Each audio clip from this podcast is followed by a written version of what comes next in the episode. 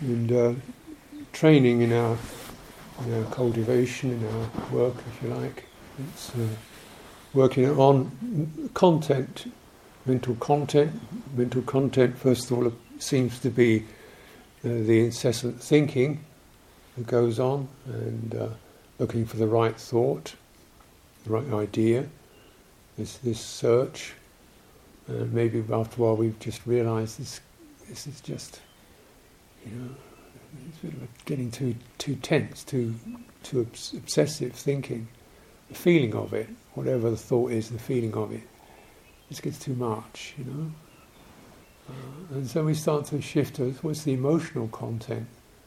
Uh, oppressed, uh, uh agitated, um, restless, uh, frustrated, you know.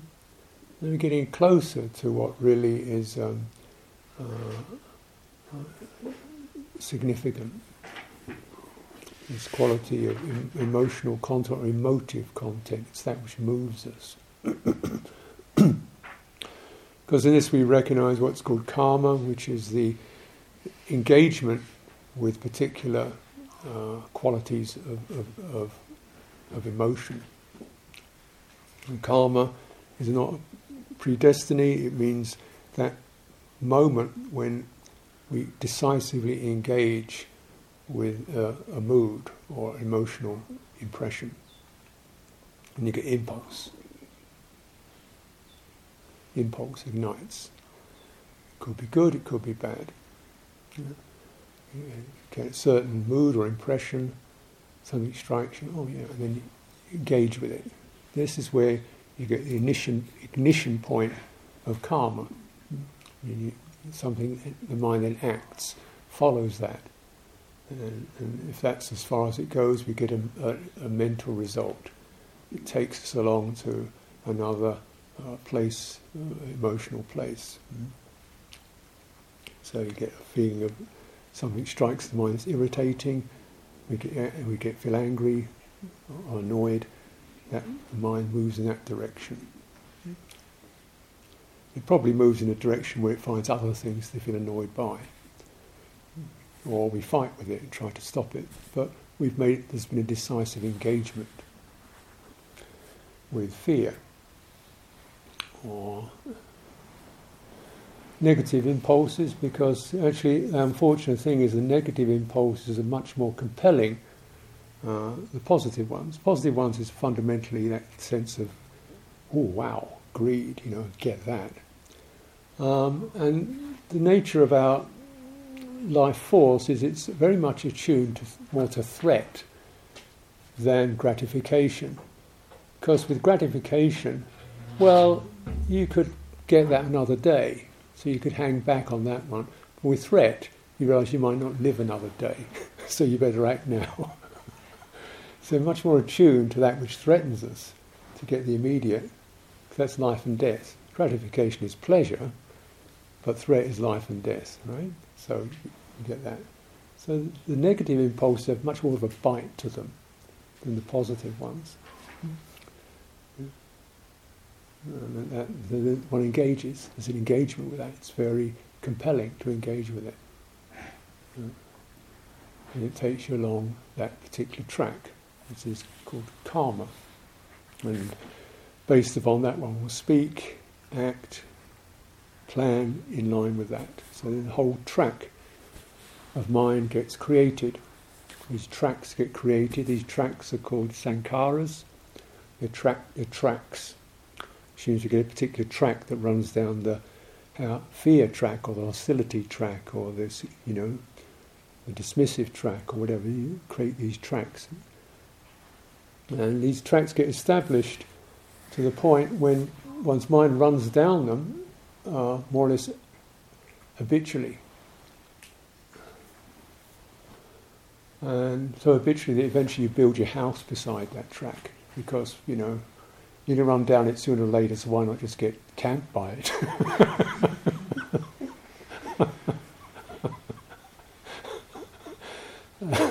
this is called kamma. the residues stay there. The heart is kind of encrusted with it.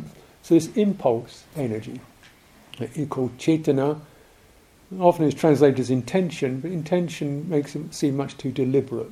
It's the word that's often used.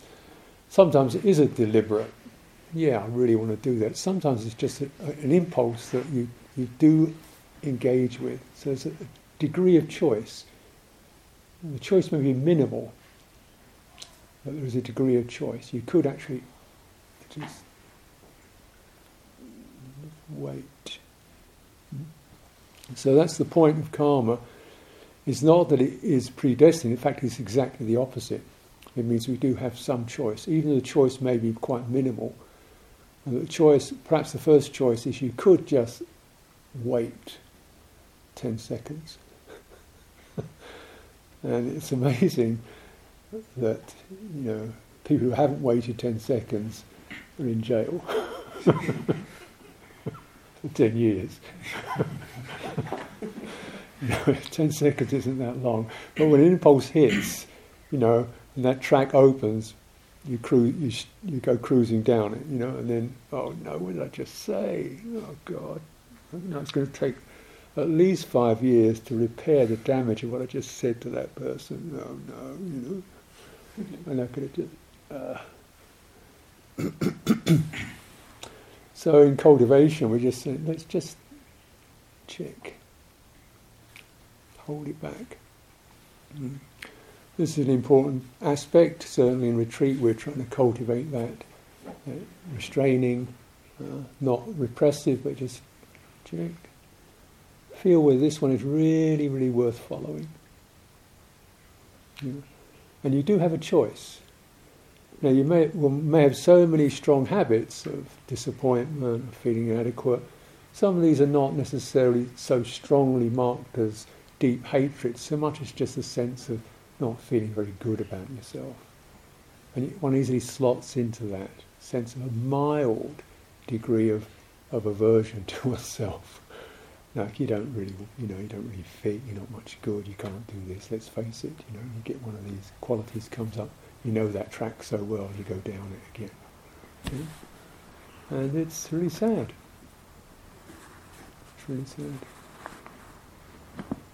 You know, you get the the food fantasies, and, gratification fantasies, and they're perhaps less less poisonous as the as the aversion, self-aversion, self-critical qualities that arise, which do you no good whatsoever.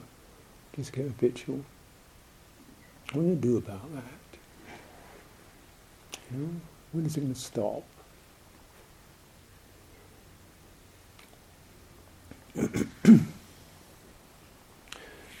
what a really useful um, mm, couple of very useful things to to keep bearing in mind and practicing is that everything where there's any kind of decisive engagement with your mind, there'll be an effect in your body. You feel your, you know, something lifts or shifts or shudders or you know, all kamma is registered in the body. You know, I don't see nervous, nervous energies. Yeah. So you feel that sense of sinking.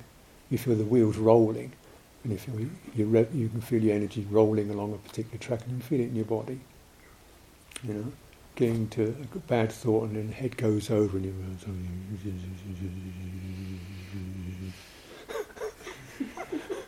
the whole thing shuts down like into that, and you know, something like that, revved up, and you get this rising passion, or a sinking of despair, or the stirring of agitation and restlessness, these bodily effects. And this is the, but the, this is not this is of course rather unpleasant so by and large, we don't want to be with it. But you know, in practice, we're saying, well, yeah, that's the first piece. Second piece is the body itself doesn't think. It doesn't. It just feels things. It doesn't have a story. It doesn't have a history. It just feels things. So there's a possibility if you can actually feel it in your body instead of thinking about it, worrying about it, labeling yourself as being it, with a chance whereby that feeling could possibly not be proliferated around, it could just be felt. Mm-hmm. So the, you know, the sense of dis, you know, feeling depressed could be felt as a sagging impression. You don't have to add any story to it. So you're doing what you're doing is you're cutting off the creation of fresh kamma because you're not acting upon it, you're not thinking about it, you're not making more of it. You know, the track is still there, but now it's a rut rather than a direction. Second aspect that you can practice with your body is it's it's a, a, a very simple, but it's amazing how uh, we don't really acknowledge it. Is there any particular, what I'm calling these karmic effects? The effects are called vipaka, old kamma, which means you've got a rut there. And that rut, if it's still there, it's pretty like having like having a, a rut in the ground. Next time it rains, water's going to collect in that rut, and you get, you're going to get a new track, right? So if the rut is still there, sooner or later it's going to get some fresh energy running down and you're going to get another track car. So ideally you want to clear out the ruts as well. So in other words, the rain doesn't have anywhere to, to fall. Right?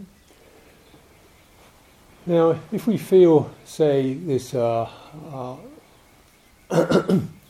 particular tension or quality in the body, the training is to try to just lift off the topic and even off what you want to do about it and all that agitation. Just try to widen your awareness to include your entire body.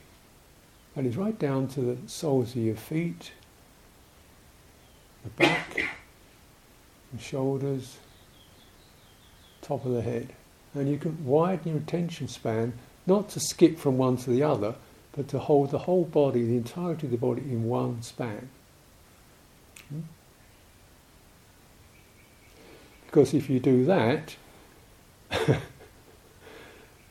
what's happening is you've taken the rut out. Because instead of, you'll feel that any particular karmic effect is local. Generally, it's going to be held either in your head, or your throat, or your chest, or your belly, or maybe it move around between those. It's not going to be in your, in your calves of your legs. I don't feel anybody gets depressed in their legs. My feet are the healthiest part of me. They're way away from the danger zone, which is all up in this visceral area. Right? I, my feet are never depressed.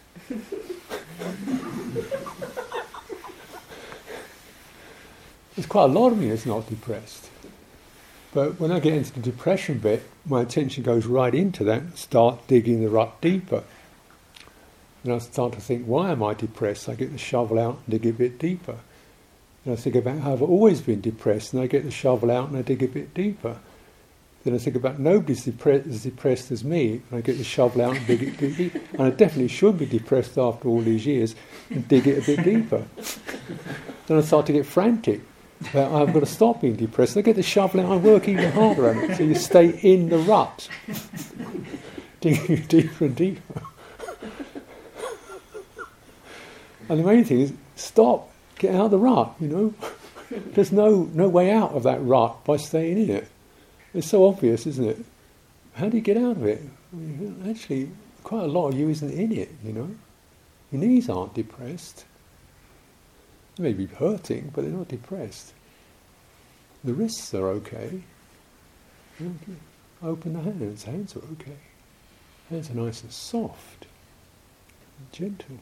They're not now, he could be gnarled up and tight and angry, but instead of dealing with anger, you just dealt with your fingers. Oh. Draining. That intense passion is draining. Wow. Energy rushing, running down my belly, skin oh, oh.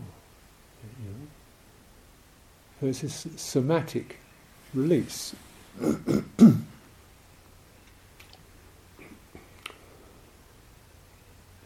I to say a, a, part of your body, I don't just mean that it's like an anatomical part, which it could be, it could be, most, most of them are around this, the torso. Sometimes it's in, up in the temples, around the eyes, you get a lot of constriction up here. And uh, consider the body as a series of textures. so we can say if we contemplate our experience of body, it's in terms of particular textures called elements. So it's earth element, which is the sense of a degree of solidity. Now that could be anything from rock solid rigid to something like warm porridge, you know, sort of fairly gelatinous. In other words, it, it's that which is able to receive an impression and resist it. You know, so something hits it, uh, just like you know, even porridge will resist the spoon if you drop it on it, depending how cold or thick it is, of course. This is earth element. It occupies space. Another property, another texture, another element that we're all aware of is the heat element. We get heated up, body warms up, sometimes it gets cold, lukewarm, hot, and it's a variety of heat textures warmth textures. This also includes the quality of light, where things feel subtly radiant or dull or foggy. So it could be the absence of or the presence of. Another property is called the air element, which is that which actually pushes. Clearly, it's the breath which pushes pushes the earth for the body to open up, isn't it? When you breathe in, the air pushes the body open, and then the earth closes around it and squeezes the air out. It's a very common experience we all have, the air element. Uh, and this can also extend down your limbs, uh, a sense of energy moving down. It's the movement quality. And there's another element which is rather more uh, subtle called the water element, which is the way that everything resonates with everything else. So if you feel a pain in your finger, your whole body feels, oh, pain, even though it's only in your finger. The, the resonance of feeling shimmers across the entire form, the entire embodiment, just like if you drop a leaf on a lake, the entire lake shivers. Water and a cohesive. So we might find that in fact that as we're contemplating bodies, hmm, a lot of heat here. So this heat is imbalanced. So, where can I find a place where I can sense it's cooler? Ah, it feels more balanced. I feel really rigid here. Where can I can I widen my attention to find a place that's a little bit softer? That feels more balanced. Yeah. Or if it's, it's just completely too soft, where's the place where I feel a bit firmer?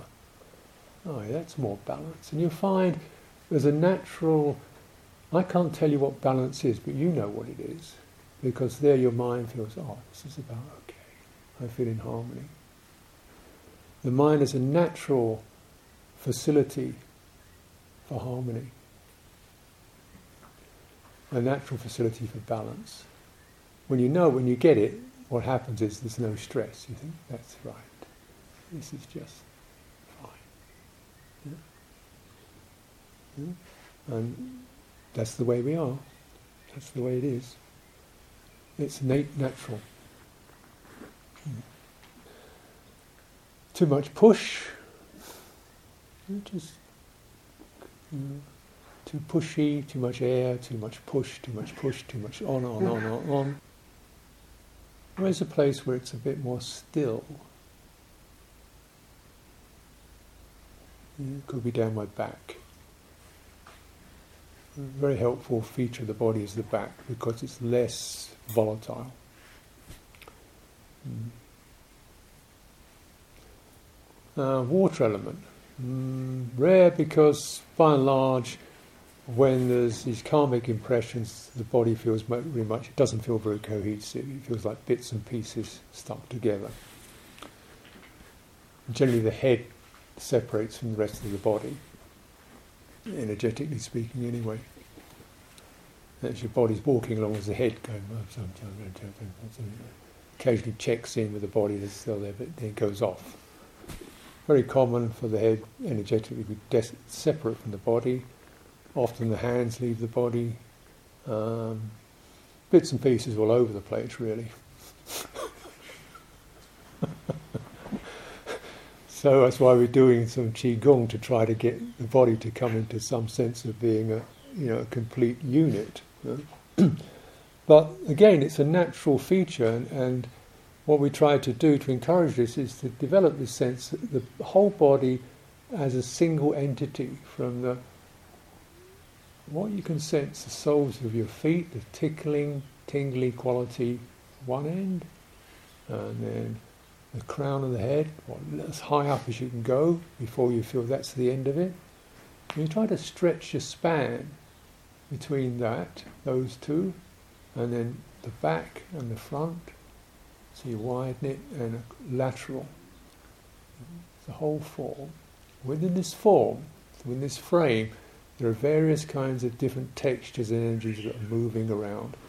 Don't get involved with any of them. Hold the frame and they will begin to settle themselves.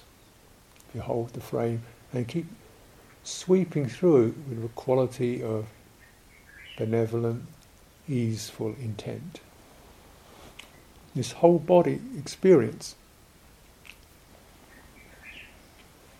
Now, this is not the normal way we use our attention, um, because uh, primarily we're visual people.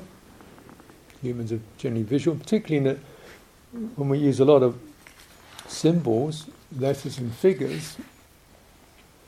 Your attention is going to go down to like a, pinpoint. Pinpoint attention is optimal for sense of clarity, to get the pinpoint. Um, and so, literate people, their attention is like the tip of a bird's beak, pecks.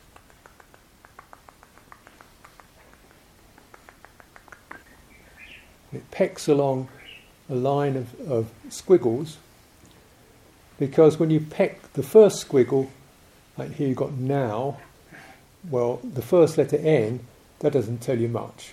Ooh. Oh, no. So you really got to get to the end of the word before it starts to make sense. So you scurry to get to the end of the word. It's still not the whole story. You want to get to the end of the sentence. So the pecking mind always has to travel fast to get to the end of the sentence. Right? Even then, you want to get to the end of the page and then maybe turn over. So, so the, that kind of attention is used to pecking and scrambling. You get the whole picture only when you've got to the end of the page or the end of the book. So the idea is to scan through. So your attention does this. Now you feel the energy of that. The tip of a bird's beak. Now, we talk about qualities such as immeasurable, exalted, abundant, that doesn't fit into a bird's beak. It's too big. You've got an attention hmm. that's pretty wide, you know, like the mouth of a whale. Could probably take that degree. Yeah? Because the energy, you see, the energy of that intention that's pecking and scrambling is a, is a very high pulse, isn't it? To do that, it's a high pulse of energy. That high pulse of energy can only carry short term fragments of, of, of intentionality. And the fundamental intention is to get to the end of the line. So there's no quality, tonal quality is minimal because it, it, that kind of degree of attention can, doesn't carry tonality to it. Hmm? Does it? You know, to get the tone, you have to linger for the feeling to arise. Right? Now, if your attention is very fast, you can't get the feeling. The feeling doesn't have time to rise up. It's moving a different pulse. Right? You may not understand this, but just consider that. Scattering along, there's no room, there's no time for the feeling quality to arise, so the tonality is absent.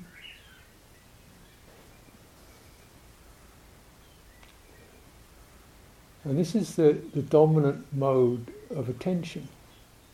Totally neutral,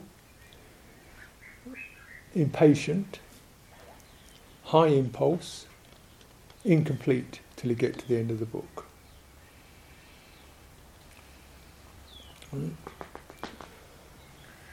And uh, as we probably recognize, the speed goes up. You know, like I remember, like 150 years ago, people would sit around in the evening and you know work through a chapter of a 600-page novel and read it slowly. Now I've got my phone. I go, hey, I've been with this 40 seconds already. Oh, time to get on with the next thing. Shorter, faster.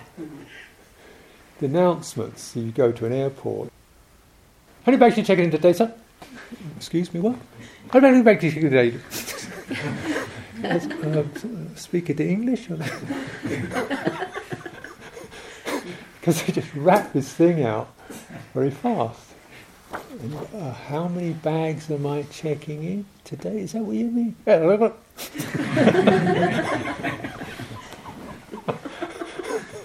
so, like, I already feel frightened.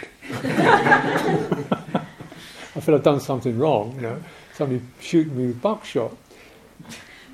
I'm like, hello, human, anybody in there? No, there's nobody in there. on that, on that immediate felt sense, we're not in touch with each other. You know, it's not her job to be in touch with me. Her job is to read the words on the card and get the next passenger in. So, who, who's this? I don't know. She, and I feel funny. I feel left. I feel there's a human body there. I'm not getting any, any human quality. I feel a bit strange. So, okay, you know, yes, all right. Thank you very much. Thank you very much, sir. oh wow, I feel really touched by that. Have a good day. you know, you, they say the words, but where's the tone? Have a nice day. All right, bye. Thank you. Oh, really, really feel welcomed by that. you know, so I don't know. I don't know. So I feel kind of estranged. And then you live in, often in these situations with a whole bunch of people just doing that to you. Back to it. And so there's a sense of like a fear because there's nobody here. You know, I don't know where I am. I'm not in relationship. I don't. So even there's actually no threat, because the heart is abandoned, the natural, what should be a natural sense of, of empathy between people is abandoned. I feel some sense of discord, dis, discord. I don't feel comfortable. I don't feel met. I don't need a whole load of advice. I just needed somebody to say, oh, hello. Yeah. Like 10 seconds would do. it's that widening of attention, lengthening of attention. So in meditation, this is what we're training ourselves to do, to lengthening the attention band. Uh, now, if we consider the, the standard in the time of the Buddha, this teaching arose from people who lived in a forest. No signs, no words, no figures, no symbols. Hmm. A little bit of writing went on for things like business transactions. Mostly, living in a forest, you can't do bird pecking attention. You've got to do overall attention because what's that smell? Is that a tiger? What's that sound? Is that an elephant? What's that movement? Is that a snake? You've got to have a very wide span to pick up the whole field of what's around you. Otherwise, you could be in serious trouble. You've got to be aware of your feet are. You've got to be aware of the, the odours, the sights, and so you've got to have an overall scan of all the senses without absorbing into any of them. You get focused on the butterfly's wings and you don't notice the leopard creeping up behind you. so you don't do pinpoint attention, you do overall wide attention. But it's not that you're not attentive, you're very attentive, you're extremely attentive, but not embedded in anything. And that's the norm. Yeah? That's the norm. That's the, that's the normal standard. Attention doesn't scurry on, because if it does, you could miss a very important piece. It doesn't scurry at all, it stays still and open and steady. So you're really getting the feel. And you have to feel, not just because there's no symbols. There's no symbols. There's no little sign saying, beware, tiger lives here. there's no symbol. so you have to be aware and get the feeling from the from direct access to the meanings of odor. That reminds me of feels. Hmm, that's strange. That looks agreeable. See, the whole quality of what mind is in the Buddhist scriptures is that system that mediates felt in the, the sense bases and translates them into felt impressions that are sensed and understood. Felt impressions, felt impressions, impressions that carry tonality, right? They carry tonalities of seem strange, unnaturally quiet around here, what's going on? You know, I sense there's some energy over here, I feel there's some movement over here. Picks up sensory impressions or even the movement of sensory impressions. Like it's a very busy rustling. It must be something's running through here. Yeah? Not just the data, but the way the data move. That steady, repeated sound means that something's stalking. Yeah? Or that the wind is blowing, it means a storm's coming. I understand the movement of the leaves, that sound. So it's able to certainly receive sense contact impressions, but not get mesmerized with them, translate the meaning, not just of the impression, but how the impression occurs. That's a strange thing to be happening in a forest, that unnatural silence. Sounds like everything's frightened. There's a predator around. It's gone very quiet. So it's able, and this is what we call mind, or spirit, or chitta. That which receives sense data, translates them into felt meanings, and that felt meaning lands on the heart, and the heart responds. Go quietly, be careful, stand still, take your time, better run, whatever. Yeah? That's what it's doing. So it's, it's very much a feeling impression. And that occurs because the attention is not absorbed in anything. That's, that's the norm, that's the basis. this is rather unusual for us, I imagine, because we've got bird pecking attention. But that wider attention allows an impression to linger long enough to get the feeling. Long enough to not only just get the feeling, but to contemplate the feeling and to let the feeling be felt, translated, and give rise to a skillful impulse, an appropriate impulse. Hmm. Hmm. Appropriate impulse. This is why the checking of impulse, the widening of attention, the disengagement, Doesn't mean a complete denial of, but the disengagement of compulsive activity. Step back, check it out. These are foundational uh, moves for our Dhamma work, our Dhamma practice. This is the work. This is most of the work, is this. Because the understanding is, you're not that stupid, you know. If you don't stupefy yourself, you're not stupid. you just, you know, the, the, the, we've got the same kind of basic setup as the Buddha did, but we're not, we're not using it in the same way. If you use it in the same way, it's going to begin to operate in the same way. So if we check our impulses, length widen our attention, listen deeply. The nature of citta is it seeks harmony. It seeks, it doesn't want to suffer. It seeks harmony. It seeks clarity. It seeks peace. This this is where the stress, the wavering, the agitation, the discord stops. That's right. That's it. Hmm? And it's this, this is the process. And in that process, we're no longer digging ditches. We're no longer, uh, we're no longer running down these compulsive tracks.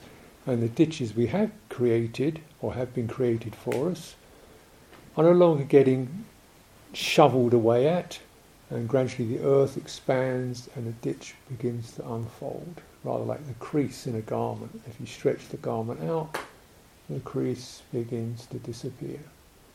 You don't have to go into a crease and start cutting it and agitating with it. You just unfold the cloth and the crease disappears. yeah. This is the way you clear old kamma. If you clear the old kamma, fresh impulses don't have that track to run down.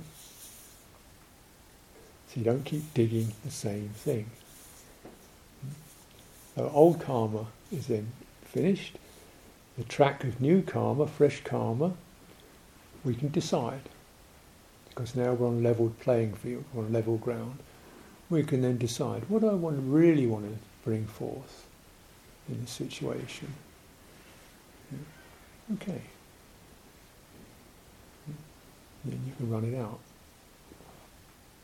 Of course, the Buddha, in many, many ways, did a lot of action, a lot of determined intentions, engaged a lot of time in the ways where he picked up kamma.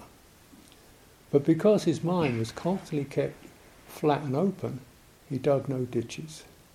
So the action was allowed to complete, no residue, because the mind was always wide open and spread. Therefore, all the actions he did, which he did considerable amount of, just flowed through that and dissolved, just like writing in water. You know, if you write, put your finger in water, as soon as you take your finger out, the water levels out. That's the Buddha's mind. so you're able to write quite a lot and still no, no residues. Uh, this is the this is the optimum that we're we are uh, aspiring to, bearing in mind, recognizing as a possibility. We've all got the same equipment.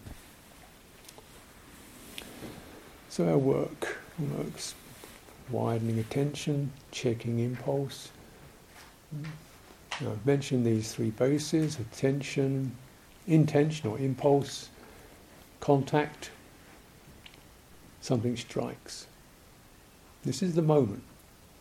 This is the moment something strikes, this is the moment when you can go down, you can jump, or you could pause.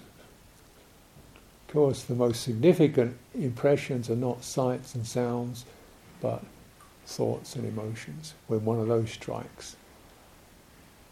Because they, they strike places where you already have quite deep channels, emotions and thoughts. So, this is where we need to really really take care. Really take care to certainly not deliberately go into all kinds of difficult, toxic, disturbed old grudges, old obsessions, old preoccupations. We're taking a break from it. Plenty of time to get obsessed, no problem. Always available. Next work project is always going to be available. You don't need to think about it now because it's ready to run at any time.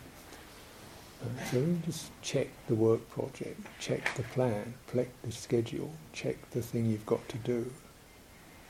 Check it. You know, can you check it for like ten seconds just to feel what the energy's doing, where it's going? And of course, the most obsessive ditch is called I am. I am, this is me, I'm this, I'm that. That's the one that all the habits run into. I am this, I should be that, I could be this, I want to be this, I'm never that, I was this, I want, wow, I'm not that, I never got this, I should be that, I'm just like this. Wow, that's a big ditch. and we say, well, feel it. Why me?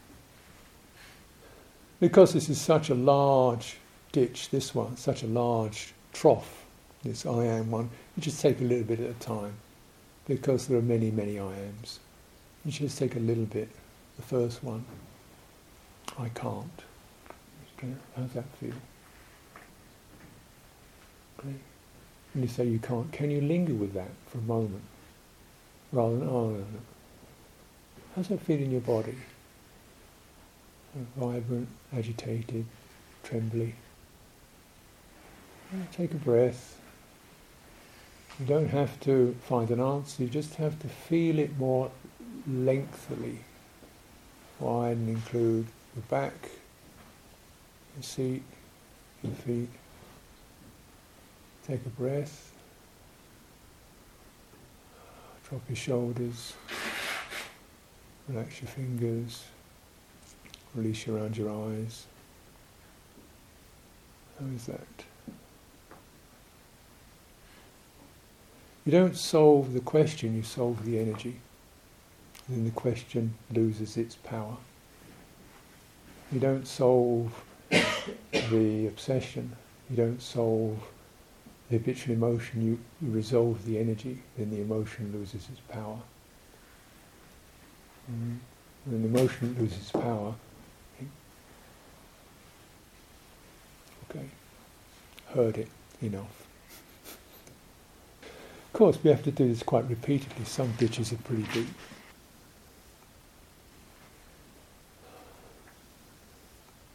And we'll certainly consider this, I hope, more fully, deeply. But whenever there is that level patch, that place where it does feel more level and balanced, why not linger in that? Feel the quality of that, of an open texture, of a level field, of a decent quality of comfortable texture of being, where it's not rigid and broken and granular or swampy, it just feels nice and steady. Why not linger in that? Enjoy it. Enjoy it. Enjoy it. When you enjoy it, may I be well. May all beings be well. May this spread. Isn't that natural? Don't you feel gladdened by that? Oh. And the beings who suffer, wouldn't you like to just offer it. Mm-hmm. Isn't that natural? Then you feel the sense of this is abundant, this is abundance. Mm-hmm. And the heart can seem so cramped, so pushed into a corner, so stressful and confused, can suddenly can appear to be a magnificence and abundance through this measureless goodwill. But to do this, we have to work, you know, attention, impulse, contact. When the contact touches you, remember, sight, sound, yeah, the most poignant contact is the contact of your own emotion, your own memory. These are the bits you hadn't been able to release yet, so they've got the strong impact. Is it possible when those contact depressions arise, so you don't have to deal with this in the way you think. You don't have to find out who was right and who's wrong. You don't have to make a self out of it, like what you idiot you were or how you never did enough. You don't have to do that. In fact, that will, that will keep digging your ditch. You don't have to try and stop it and shut it up. That's not going to do it either. Try to feel the impression any, in anywhere in your body, either anatomical location or whether you feel, instead of feeling firm, you feel jittery and broken. Instead of feeling warm, you feel heated or cold. Instead of feeling steady, you feel wobbly and woozy. Uh, and if you can find the texture where you start to feel more balanced. And this is going to come through your body, whole body, sweeping through the whole body. You find this level quality. And that's the quality that encourages these uh, deeply stressful and uh, quali- uh, energies to drain to find their way out. They cannot release unless there's somewhere for them to go. You can't can them. They've got to get out. and you've got to find a, pl- a, place where they can run out. And that's going to be through this, this embodied form. Yeah. So let's take some time for practice. Yeah.